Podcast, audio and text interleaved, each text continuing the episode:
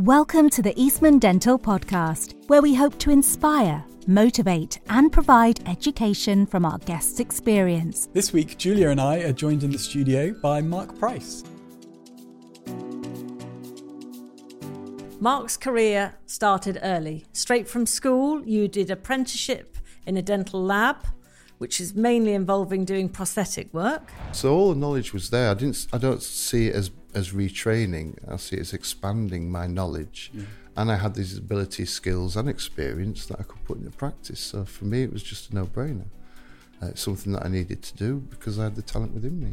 You moved around various prosthetic labs, eventually owning your own prosthetic lab, then retrained to be a clinical dental technician and have a keen interest in the sort of technical applications of implant rehabilitation for patients.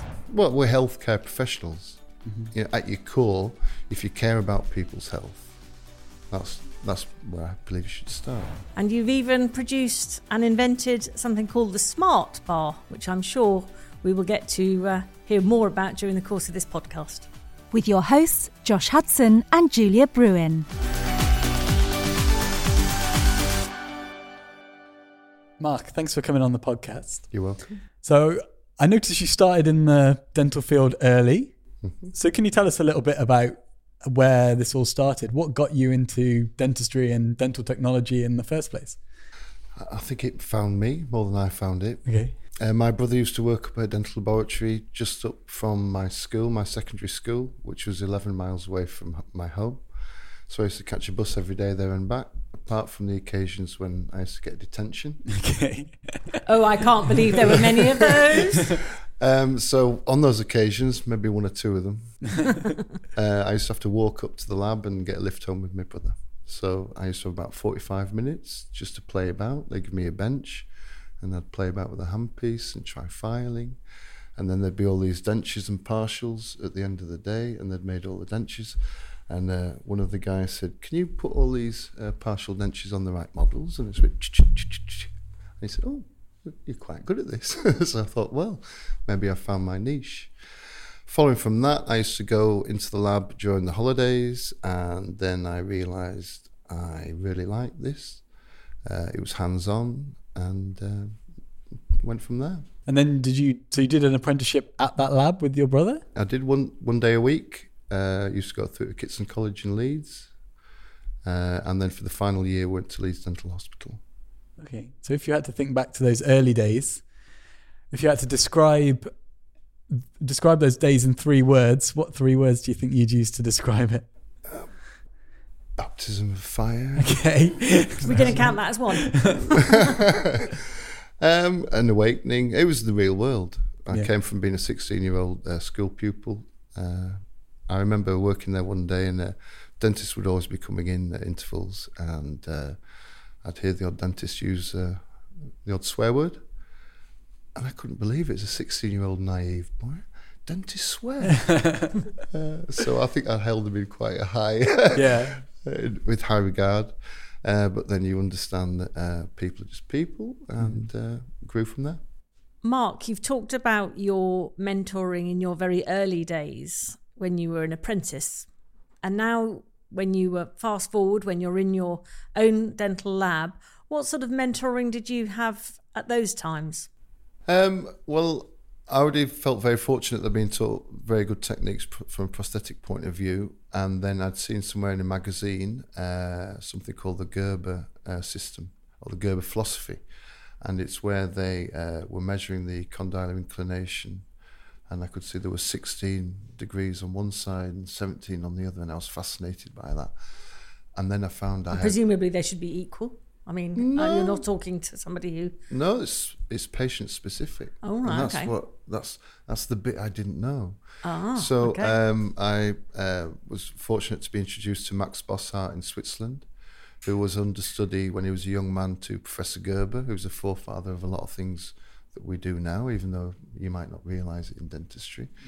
Who uh, before him was Alfred Gysi, who set up the uh, dental hospital in Zurich, and from that I I was blown away by the simplicity of their approach and the impact it could have. So much so, I had a patient who had several sets of dentures and couldn't get on with any of them. She'd had them from various different uh, technicians, dentists, CDTs throughout the area.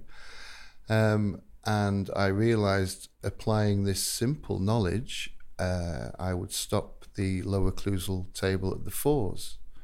Because I wanted more of an occlusal table, I put a four where the canine should be and a four where the four should be. And uh, on review with the patient the week after, uh, she, she'd said to me, I can eat peanuts. I can't believe it. I can eat peanuts. And for me, that just sealed the deal. For something so simple to have that impact for the patient was incredible. In fact, I'm not doing anything extra, I'm doing something less.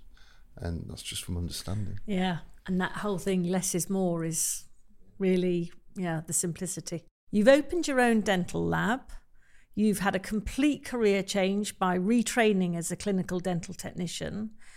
And you've got a very keen interest and innovations within the dental implant world. So, what, what drives you to do these new things and develop yourself? I think it's when you can get contact, uh, direct contact with the patient. Uh, you, you, always want to achieve more. You want to, you always want to achieve better.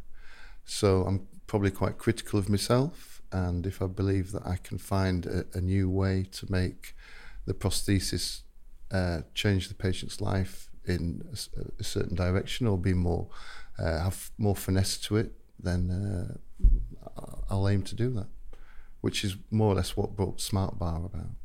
So dental implants have definitely done that for a lot of patients, haven't they? Because of course that whole thing of patients who haven't been able to wear um, certain appliances are now having a rebirth by having something that's more stable, that's more functional, if you like. So you said about changing lives and making a difference to patients. That was the biggest impact I had with my, when I first started doing immediate loads was how you could change a patient within 4 to 6 hours and the dramatic impact that had. I'd never seen that before in dentistry. It always takes quite a lot of, well, immediate loads take a lot of planning. Yeah. but yes. the time frame between the the plan and it being delivered uh, was dramatically reduced, and I just thought that was amazing. Some of the uh, effects you have on patients, I thought it was wonderful. So you haven't been sitting back; you've been right up there thinking about these things. Yeah, yeah. Well, I've been doing it for 15 years, immediate loads, and I could see uh, improvements could be made. I think to begin with, you would retrofit the arch, if you like, or the prosthetic plan but in essence, you would uh, leave it slightly bulkier than you'd ideally like to because you need the strength that first six months while the implants integrate. And for me, that wasn't good enough. I wanted to do something that just resembled the teeth mm. or just resembled the lost tissue and nothing, no excess. I didn't want any excess. Mm-hmm. Probably because that would be my only fear when I relate to it. I think, I'm not sure I could handle that. I wouldn't want to handle that. Mm. You've got to realise when you screw that in on that afternoon of the immediate load placement day, there's nothing you can do for 12 weeks. So it has to be absolutely perfect or as good as it can be. Okay. So taking a, a step back and thinking about those things that you've done and that transition from becoming a technician to a clinical dental technician. So I think you qualified as a clinical dental technician in 2011. Mm-hmm. So what was it? What led you to I don't know, one day go, okay, I think I'm going to become a clinical dental technician rather than just carry on the way that you were going? What was it that turning point that led you to make that change? Well, I'd been trained since I was 16, probably clinically since I was 18. I wasn't hands on, but I, there, I was there and I knew everything that my boss was teaching me and the clinician at the time. Mm-hmm. So all the knowledge was there. I didn't. I don't see it as as retraining. I see it as expanding my knowledge. Yeah and I had these abilities, skills, and experience that I could put into practice. So for me, it was just a no-brainer. Uh, it's something that I needed to do because I had the talent within me.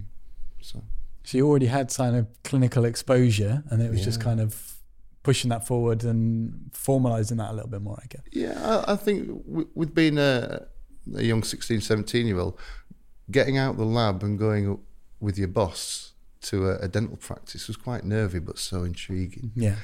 And then every time you went into the surgery, for me, it was a special occasion.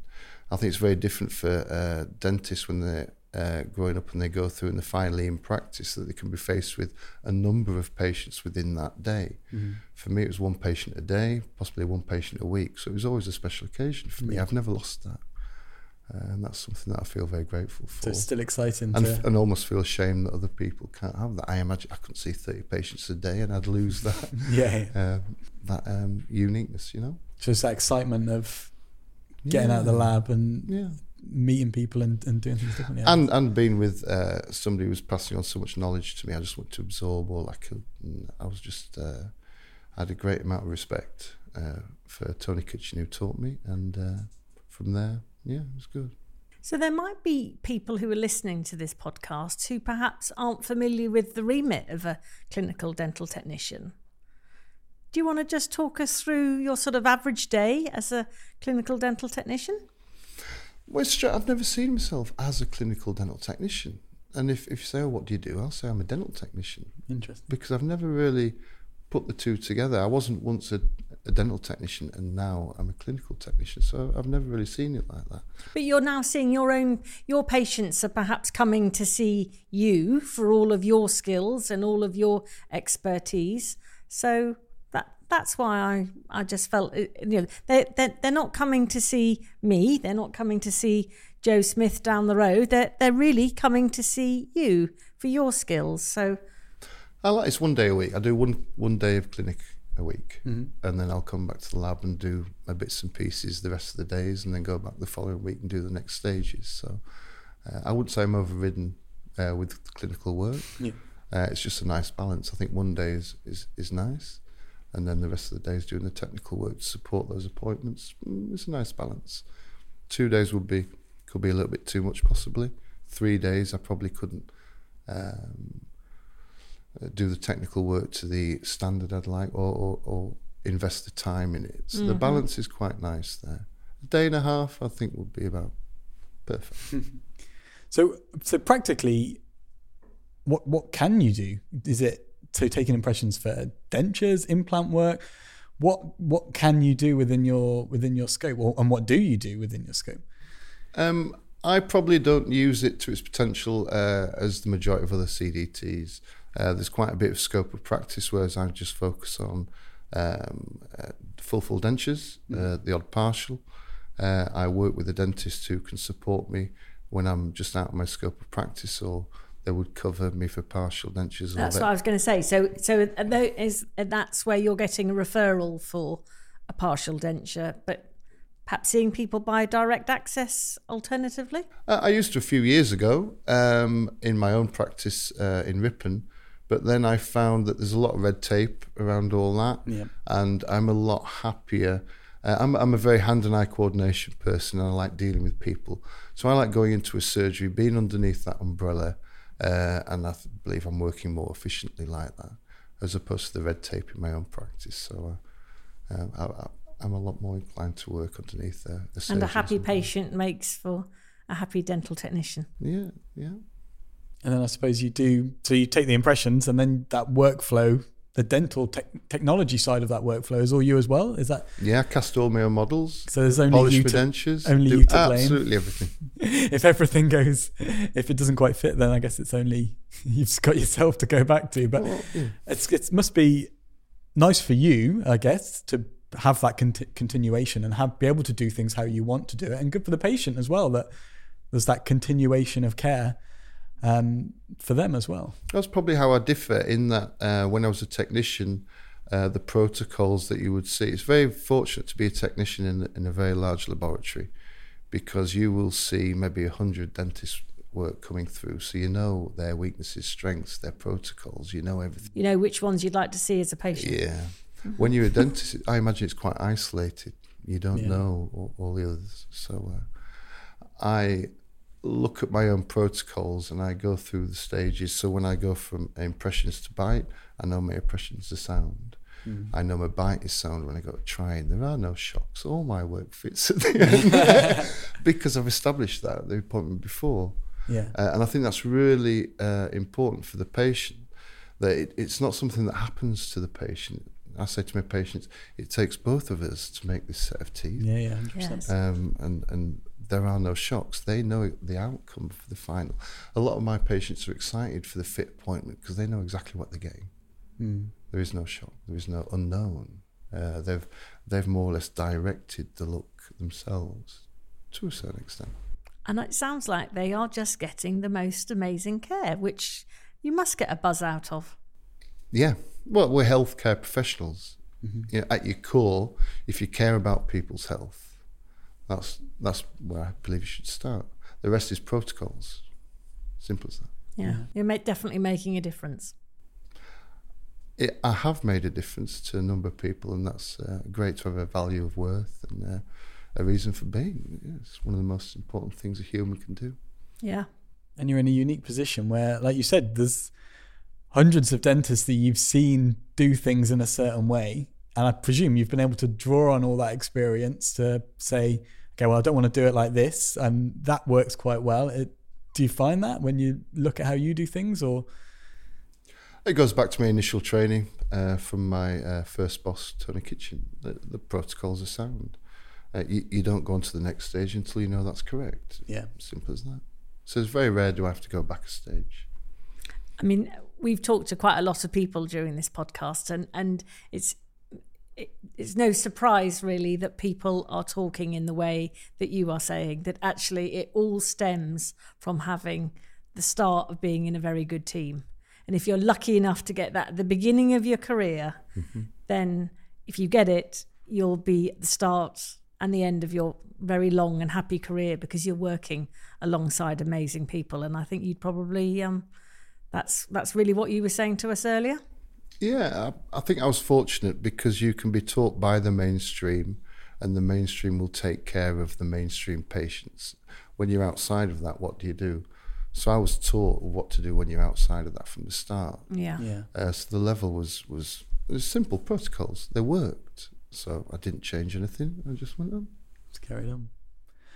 So, I think a lot of people listening to this will be aware that the number of dental technicians is reducing, and I think there's different aspects to that. And you know, we don't necessarily need to get into that, but I think one part of that might be dental technicians not necessarily feeling fulfilled in what they're doing, and one solution to that might be doing this kind of additional training, if you like, to have this clinical element and become a clinical dental technician.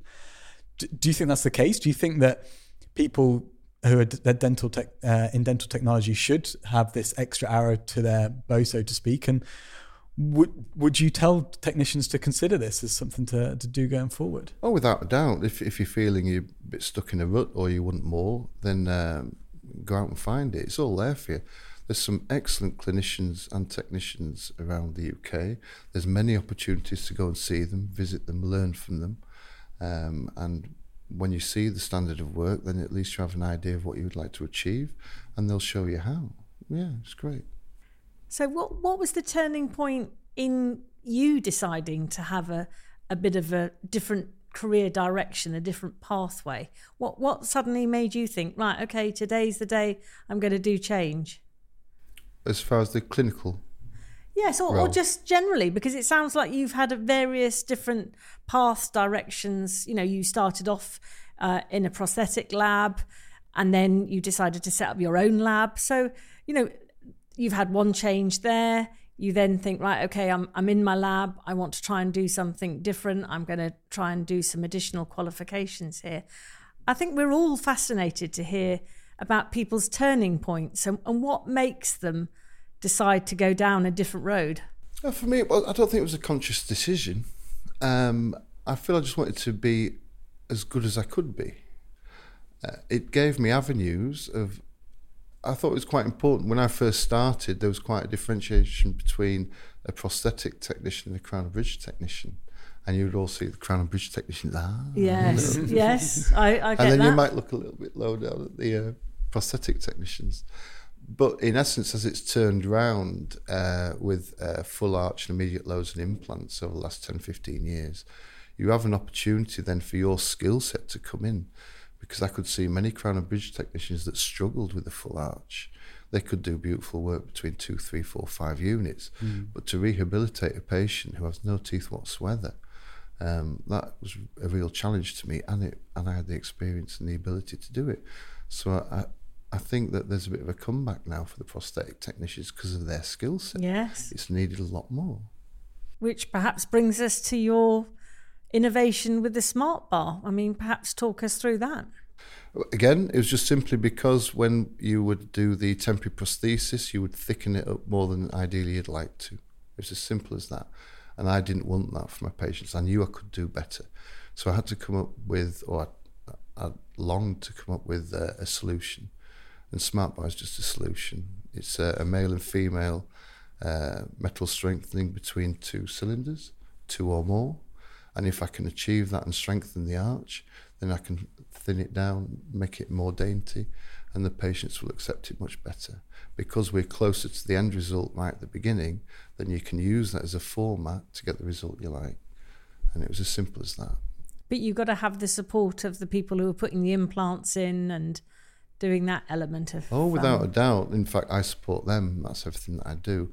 I love prosthetic planning because for me, when you get um, the centre line and the incisal edge of the central perfect, that sets the whole arch up. Uh, so I love prosthetic planning. And then for the dentist to okay that, and then once he's got that plan, which we know is going to work, you can retrofit and design where your implant positions are going to be from that. So your uh, starting point is your end goal, and you work within that. So I love creating that information and seeing it come through to the implant placement and the delivery of the bridge. Yeah, I like that. Is all of your work now stuff that you're doing, or do you do anything for anybody else, so to speak? Yeah, sorry, in what? So, so the dental technology, the lab, the lab work that you're making, is that all for your own patients, or do you see? No, no, Anybody no. else? I have uh, small select patients throughout the UK. Uh, I'm not sure if I just get the tricky jobs. I think I do, um, but I enjoy What that. do you call a tricky job? Uh, a challenge, something that's out of the mainstream. Um, if a surgeon might come across a patient or a case that might find, find a bit challenging, uh, they obviously know the technicians that they use mainstream might struggle with that, so I tend to get a call. So I've got a really nice job here. So talk have. us through what a nice job. I mean, I, I, genuinely, I'm interested to know what you perceive as a as a tricky job or a, a challenging job or or something that's going to stretch you. Um, I like the engineering uh, behind the prosthesis that we make. Um, so I think it comes underneath the engineering of it. Um, if you have a, a difficulty in where you can place the implants and the surgeon can't put as many or the implants in the positions he wants, right, what do we do? So then you fall back on the internal engineering between milled frameworks, attachments, stress breakers is the most important thing, or more or less understanding uh, the forces applied to the um, to the arches that we make. And when you understand that from an engineering point of view, then you get much more longevity out the out the prosthesis, and you get a lot less problems. So it really is quite simple engineering, and I love that bit. You talked a lot about pre-prosthetic planning.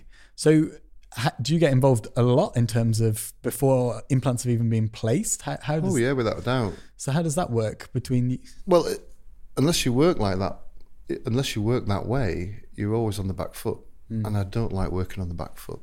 Uh, for many years, we always worked on the back foot. Uh, you'll be presented with problems, and how do you solve them? Also, well, in hindsight, we would have done this, this, and this, and this. And I'm thinking, I'm always, I'm, I'm always, Hindsight's a wonderful thing, isn't it? well, that's what I create. I create that hindsight beforehand, so we can see it all in uh, CAD. Uh, I can see it on my articulate. I can see exactly how the j- job is going to develop. All we need is to confirm the decent bone where the implant's going to go, and I can deliver that plan.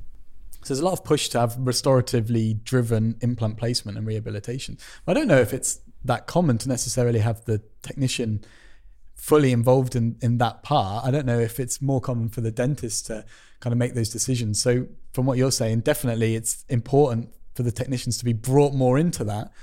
And do you feel like it's going more that way? I hope so. I hope so. Patients will be a lot better off if it did.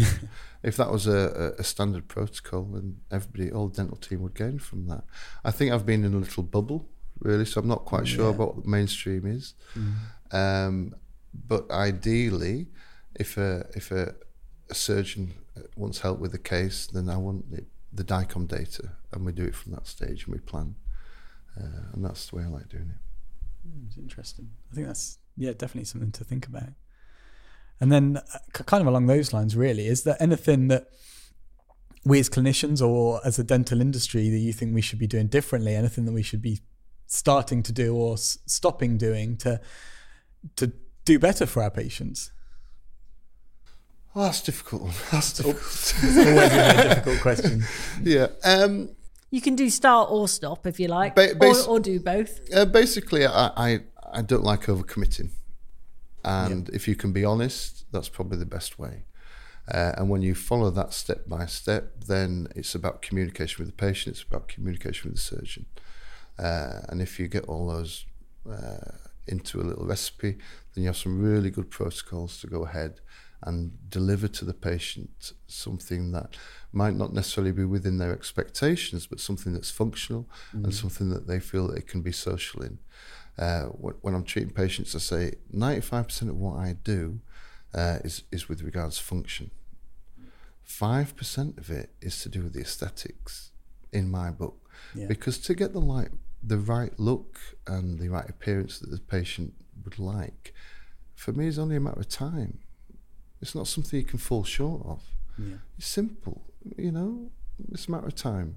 But do you think sometimes patients get those percentages the wrong way round? I mean, they're they're I'd probably say the dentist, Mike. no, but, but genuinely, because I think sometimes we sort of have to manage patients' expectations, and I I see your five percent um, for the aesthetics, but actually, how do patients react when you say those sorts of five percent?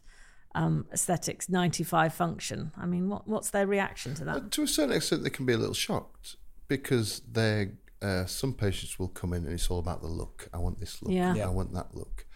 Um, I always try and work within the realms of Mother Nature, and this is something that my original boss had taught me. You can cheat Mother Nature a little bit, but there's but there's a, a window there. Yeah. Uh, so there is communication with the patient. Do you get them to bring a photograph of themselves in? if they like to. Yeah, yeah, yeah. But any information uh, is fantastic for me. You can even, uh, I even say to them, you don't even have to have your mouth open, or it can be quite a long shot, because you can tell skeletally what they are, hmm. and you can. It's quite incredible that you can follow certain techniques of Mother Nature, and the answer when you get the correct vertical dimension and the jaw relationship and centric relation, and you follow Mother Nature's laws, you come up with a very similar answer than they have in nature. And they look at it, wow, that's I used Yeah, to I look was just, like. I, I'm, I'm, I'm having a wow moment just listening to you. It's the- how do you do that? Well, I don't know actually. All I did was Yeah. choose the right size teeth.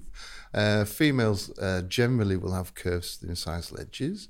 The canines are always in the same position, but being that uh, naturally or uh, uh, unnaturally. I'm going to So- look at everybody's incisors in a very different way now. Well, I've, I've been like that for years. so I think it comes naturally now. So we talked at the start about the three words that describe those early stages, those stages where you were um, late after school, hanging out with your brother at the dental lab that he worked at, and and kind of how you felt at that point. But what three words would you use to describe the point that you're at now in your career? Has that changed? Baptism of fire. Still baptism of Uh, I'm, I'm Are we st- doing that as three again, or are we doing that as one? no. Uh, I I'm really excited about uh, the future and what I would like to achieve. I think there's just as much uh, to achieve now than I've in the past. Um, I think that it's good to gain experience, knowledge, protocols, and share those, um, and get it out to as many people as you can. And then everybody in the dental team will hopefully have a, uh, better feedback, more uh, self enjoyment from their career, um, and the patients will only benefit from that.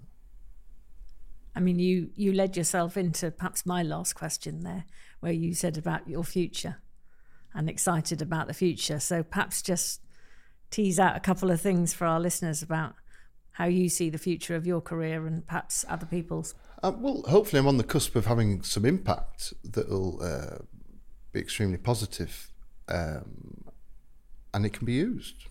It's as simple as that. It can be used for tech to make technicians' life easier. Uh, so, what do you want to be remembered for? I'm not concerned about being remembered at all. Oh, I, I, I think, you know, no, on the contrary, I think um, you've already touched on the fact that you've made a lot of difference to lots of patients. And I think you've probably, with your smart bar and your protocol and your views on things, you've probably made a difference already. yeah, I'd like to share that more. The more people I can uh, influence uh, in a good way, uh, the better. I think that's probably where my ideals lie, even though I don't get anything from that personally. But I think we're all uh, symbiotic. And looking back now as well, is there anything that you know now that you wish that you'd known back when you first started? No, I found, I found the whole journey uh, wonderful, really. Um, it depends how you look at things. Yep. Uh, I've learned a lot. I've learned a lot from mistakes, but they've brought me to where I am now. Um, I'm a great believer in uh, not being too judgmental on mistakes. They can be a wonderful thing. Yeah. Yeah, Uh, 100%. no, not at all. Yeah, yeah. It's been My a pleasure. Thank oh, you. My pleasure. We hope you have enjoyed listening to this episode. We would love to hear your suggestions for future guests. Remember to follow us on social media using hashtag the Eastman Dental Podcast. And if you like what you hear, please like, share, subscribe, and listen out for future episodes.